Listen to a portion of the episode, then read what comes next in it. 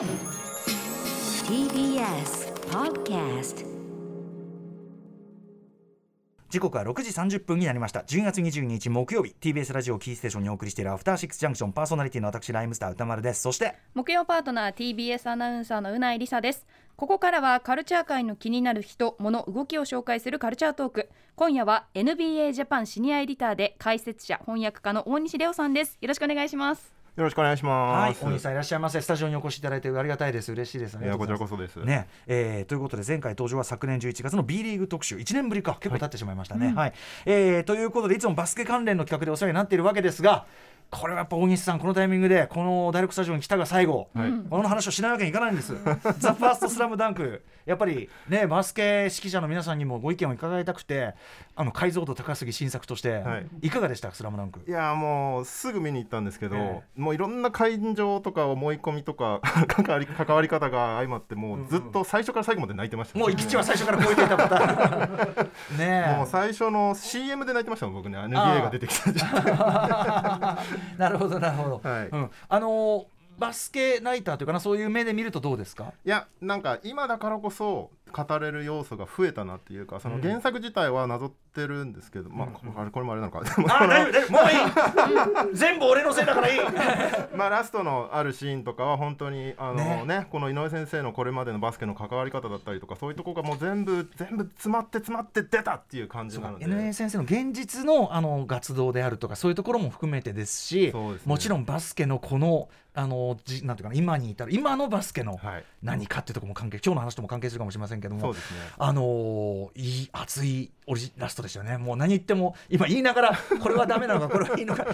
もう明日うるせえから明日はもう気にせず言うからいろいろもう覚悟しといて。はい、えー、お兄さんありがとうございます。ということで。はいということで本日はえっ、とどんなお話をしてくださるんでしょうか？はいあのー最近 NBA の話でよく、まあ、八村選手の活躍なんかはよく触れてると思うんですけども今とにかくですねあのブルックリン・ネッツにいる渡辺裕太っていう選手がもう本当に大活躍中で、もう今のメディアにも本当10倍ぐらいかつあの騒いでほしいと、ねもう大谷選手ぐらい騒いでほしいと思ってるんで、うん。もうそれをちょっと盛り上げにやってきました。はい、ということで今知っておくべき、えー渡辺裕太選手の活躍ぶりというのをしかもご本人にもね取材されてるんですもんね、えーお話も含めて、えーちょっと伺っていきたいと思います。よろしくお願いします。よろしくお願いします。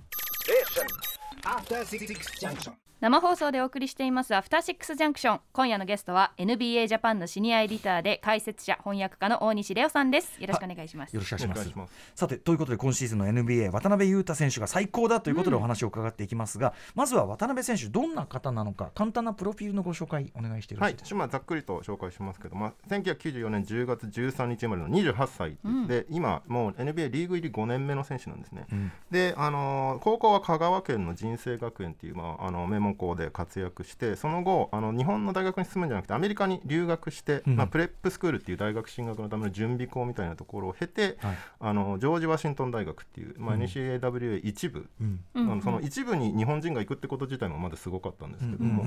でそこで4年間しっかり活躍してで2018年にそのまあ NBA ドラフトですね、まあ、八村選手が指名されて話題になりましたけども、うん。渡辺選手は指名されなかったんですね、うんうん。なのでドラフト外ということでその、まあ、サマーリーグって言って NBA はあの本契約してない選手たちを集めた、うん。まあ、あとルーキーとかを集めたリーグを行ってるんですけど、はい。そこにまあ参加してでそこで結果を出したらそのメンフィス・グリズリーズっていうチームに、うん。まあ、ちょっとじゃあ契約しようかっていうことで、はい。ただその時の契約も 2way 契約って言って、うんうんその NBA と下部リーグがあるんですけど、うんうん。そこと行ったり来たりするような、まあ、不安定な契約といいますか、いつ切られてもおかしくないような契約なんですね。でそこでまあ2年間プレーしてで2000えっ、とまあそうですね。その前にあれですね。2018年その、まあ、プレーしたことによってその田臥勇太選手っていう選手がかつて、あの日本人選手として第1号はい NBA でデビューしてるんですけど、まあ、はい14年ぶり2人目の NBA 選手になったっていう、うん。まあ、偉業ですよね。それを成し遂げてるのが渡辺裕太選手ってうんいう、うん。でも最初はだから這い上がってきたっていうかそうなんですよ。実力で勝ち取ってきたってことですもんね。そうなんですよね、うんうんうん。本当に結果を出して結果を出してあじゃあやっぱり契約しようかみたいな感じでうんうんうん。どんどんこう認めさせるみたいな感じで這い上がってきた選手ですね。うんうん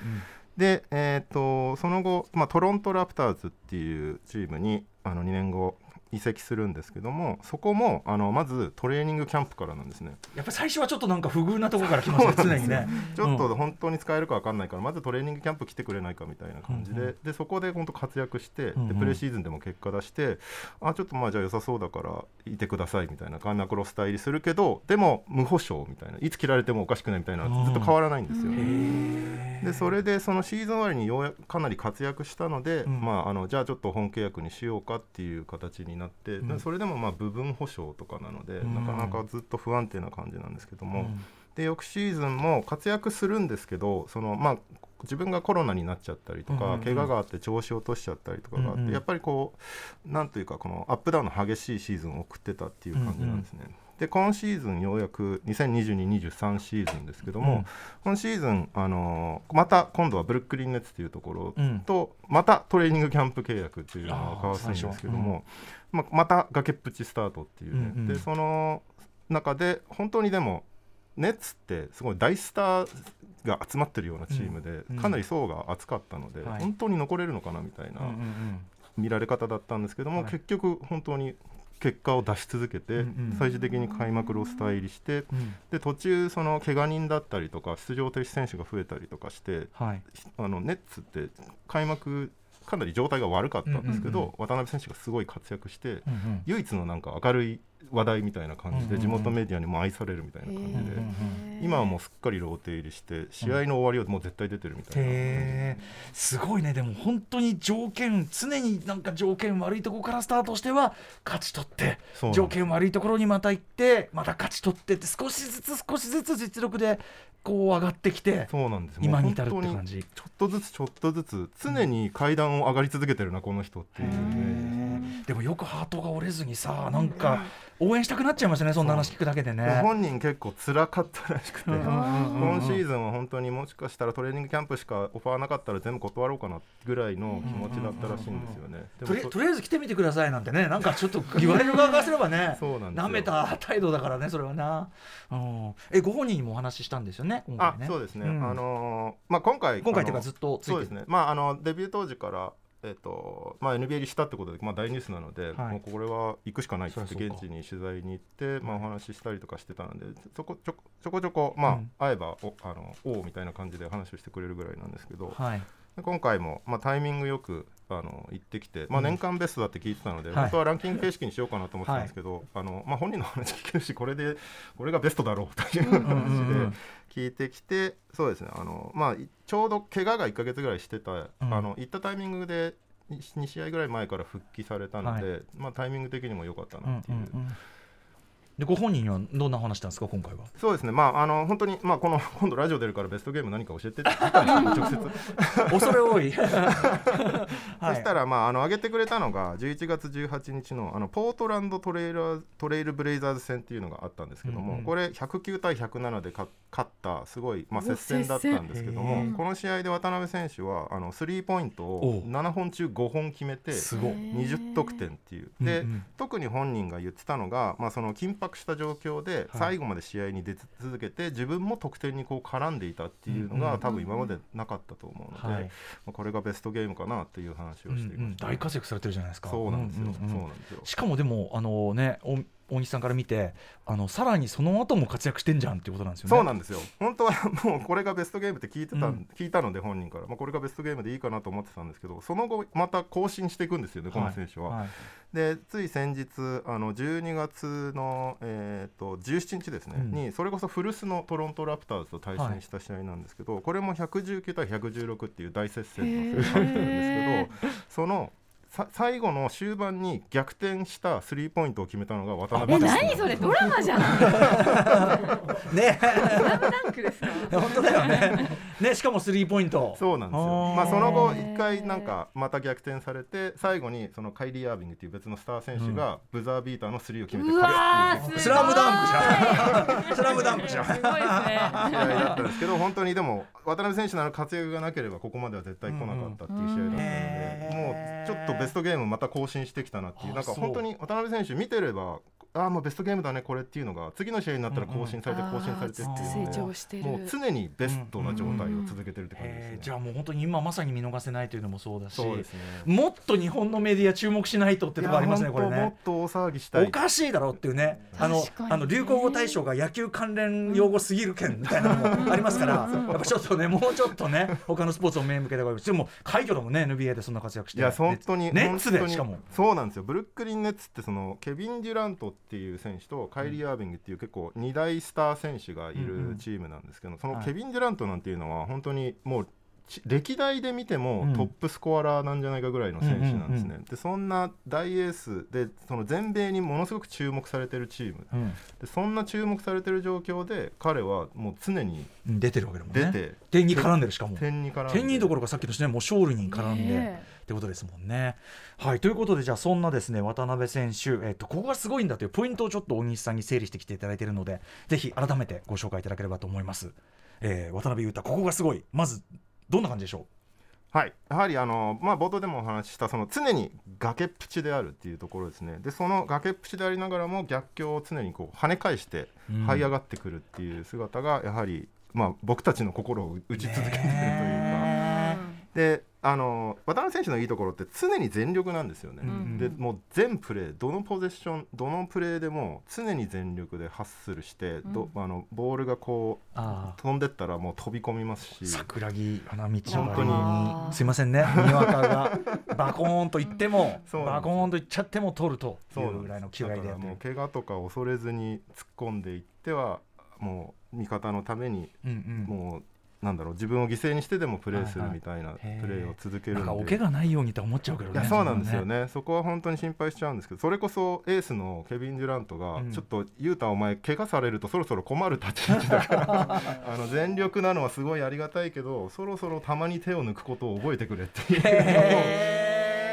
らいそんなこと言われるって どのレベルで頑張り続けてんだってことだよね。へえまあ常に頑張ってる。そしてやっぱハートっていうかそうですね。ね。熱いですね。その、まあ、得点まあなすごい重要な局面で決めてるからっていうのもあると思うんですけども、そのスリー決めた後のもうガッツポーズとかがもうすごい力振り絞ってて、でもうそれの姿が地元メディアにもすごい愛されてるんですよ。なので現地の実況解説とか聞いてるともうすごい盛り上がってて「もう言えた言えた」みたいな感じで、ニューヨーク子たちがじゃあもういやいや大喜びして子る。多分。へもう現地に友達が僕いっぱいいるんですけどそのニュージャージーで育ったので、おう友達からツイッターとかで DM 来ますからね渡辺活躍すると。これやばいやばいみたいな。えじゃあ心をつかむプレーもするというところがちゃんとあるってことなんですね。なんかでも素人目で見てるとすごくインタビューとか穏やかというか落ち着いてる方であんまりこう感情をすごくインタビュー時とかにすごく出すタイプではないように見えるんですけど。そうですね。はい。すごい丁寧にメディアの対応もしてくれますし、うん。うんね、僕も急に行ったら対応してくれるぐらいの、ね すい。ませんね。こんなラジオね。こんなラジオってことはないんだけど答えていただいて本当に素晴らしい方なんですけどもコート上だとすごいもうんうん。投資むき出うしで投資むき出しですね本当にそしてですね、まあ、その渡辺選手、ここに来て、まあ、非常に目立った活躍をしだした、えーもう一つのポイント、なんでしょうか、大西さん。今はとにかくスリーポイントの成功率がはい、あのリーグ1位なんですよ実は、え成功率1位、はい、あの今ね規定数が達してないとか試合がちょっとね離脱してたの時期があるので、うん正式には1位じゃないんですけど、うんうんうん。しあの離脱する前はずっと正式に1位だったんですね。へで今も成功率53.4%で、うんうんその試合数さえ足りればうんうん1位に,、になってるんですよ。あのー前、佐々木クリスさんにね、解説いただいた、今の現代 NBA においては、スリーポイントシュート力はい、がすごく重要であると、はいい、ろんな意味で、攻守両方の意味で、とそうなんですよ。でで伺ってましたけど、すごそしたらすごく重要な役割を果たしてるとですよね。のすごく重要ですね。で、このチームに関してはなおさら重要なのが、やっぱりそのさっきから出てきますそのケビン・デュラントという選手が、うんこう中に切り込んでいくじゃないですか。で、それに対してディフェンスが寄るんですよ。当然、グッと抑えに来る、はいで、そうするとスリーポイントラインは空きますよ、ね。外が空きますよ。はいうんでそこで常に渡辺選手は自分がフリーになれる位置にいて、うん。でもうケビン・デュラントは渡辺を探してるんですよ最初から、うんうんうん。うん、でおー。あそこに出せばあいつは決めてくれるからみたいあな。あ信頼されてる。なるほど。で一回けそのデュラントが違う選手に預けてあの彼が打とうとしたら奥で渡辺空いてるからそっちに回せぐらい言うぐらいで渡辺がそれを決めることによって、うんうん。次はディフェンスが渡辺を気にし始めるんで、うんうん。次のプレーでデュラントが外にドライブでそ出ますもんね。のまま中に入れるやっぱり三井がスリーポイントを打つとなるとこっちがね あの緩むみたいなのありますからね。これね。混ざってますけどスラムダンクと。でも本当にそういう理屈ですよね。いやでも本当にそういうことだからあの要するに内側もでも強いし外側でも強いチームにその渡辺さんのおかげでなってるってことですよね。はいそうですね。おおしかもそれはその今の NBA 全体のなんていうかないろんな戦略戦術みたいなところとも一致してるって感じですもんね。そうですね。なんで本当今多分全他の29チームが悔しがってると思いますね。なんでうち契約しなかったんだあ いやだからであのなめなめた扱いしがしちゃったよ。まあちょっとやってみみたいな感じだったけどそれどころじゃない？じゃあそうなんだ。スリーポイントシューターって各チームに一人はいるものなんですか？そうですね。今はもう打てないとダメぐらいの。なんで普通に4人45人全員打てるみたいなあそうなんですね。作戦を取る中で、まあ、彼みたいな確率で決めるっていうのは本当に、うん。本当でもちょっと決めすぎじゃないぐらいの感じでざわついてますね、えーそれは盛り上がりますね。コーナー左のコーナー一番角ですね、からの、えっと、スリーポイントなんかは、うん。うんえっと、なんだ今な7割 ,7 割近く決めてるんですよね、えー、それぞれ感覚みたいなのがあるんですね。そう横からなんですよね。の方が入れやすいとか、まあ、得意のエリアっていうのがあって。でそこがやっぱり開くので,、うんうんうんでそこから確実に決めてくるっていうのと、うんうん。あと今突出してるのがクラッチって言って試合終盤、うん。NBA だとその試合の最後の5分間で5点差以内の点差のことをクラッチタイムっていう、ほうほうほうほうほうその時間帯でのスリーポイントの成功率もえぐいっていう、えー、えー何それ？ゲームのキャラヒーローヒーローヒーロー急にブーストかかるみたいな。ライフ HP 残り20%だと攻撃力が上がるみたいな。あでも本当そういう感じです。へえじゃあとにかくもちろんその勝つというところもそうだしなんていうかなゲームとして盛り上げてくれるっていうかそうですね。ねはい。間違いなくね。本当に渡辺選手が出てる試合は何かと盛り上がるっていうでしかもそのスリーポイントだけじゃなくてそのスリーポイントは最近そこが突出してきたけどそうですね。もともと彼あの、まあ、ハッスルプレーだったりディフェンスがすごい評価されてた選手ででさらにスリーポイントがさえ入ればねみたいな評価だったんですね、うん NBA では、うんでも日本人的には彼スリーポイントうまいっていうのは高校の頃から見てるんです。ごい知ってたんですけど、うんなかなかこうチャンスがね。チャンスとかいい時に決められないみたいなのが続いてたのが、ここに来て本当クラッチで決めてるので、はいそれによってなおかつただのシューターだと生き残れないんですよ NBA って、ただスリー決めてるだけなんていくらでも誰でもできる、渡辺選手の場合はその、まあ、ディフェンスで頑張るだとかはい。リバウンドに飛び込むだとか、まあ、あと体格もいいですからね腕も長いですし、そういった要素が全部組み合わさって本当に今最も使いやすい選手だなっていう感じ今どのポジションの選手もどの役目もある程度できないとダメっていうね感じになってるわけですもんねなんかだからね最近は本当に渡辺選手がボール運んだりだとか、うんうん。それこそスリー決め始めてるんでディフェンスが渡辺選手のところに寄ってくるんで、まあ、それに寄ってこられたらドライブで抜きやすいので、そこからさらにパスしてアシストしたりとか、はいはい。本当にプレーの幅がどんどんどんどん広がってるっていうイメなんか伺ってるとここからまたさらに伸びそうじゃね？みたいな。いやまだまだ伸びるんじゃないですかね。ぐらいの感じですね。ネッツ自体が本当に注目チームで今すごい調子がいいんですね、なのでで選手たちがいっぱい戻ってきてるんですけど渡辺選手変わらずずっとローテ入りしてるので、もうこれはもうずっと使われるなっていう。うわなんかちょっと話聞いてたら今見逃すわけにいかない感じますますしてきた。すね。すごい、はい、ちょっとここから、えっと注目ポイントというか今後の渡辺裕太さんに関する注目ポイントってありますかそうですね、あの今後はやっぱり今あのシーズン大体30試合前後とかだと思うんですけどここからまだ、まあ、80試合までやるので NBA って。まだまだシーズンは長いんですけど、うん。まあ、その中で渡辺選手がどれぐらいこうチームの、まあ、主力として残り続けるかっていうのはやっぱり注目していきたいところで、まあでも今の活躍続けてればうん。問題ないなっていう感じはするんですけど、あとこれはちょっと言うとジンクスになりそうで ちょっと心配してるからあんまり言わない言いたくないんですけどスリーポイントを決めまくってるってことは、オールスターのスリーポイントコンテストとかに呼ばれる可能性が出てくる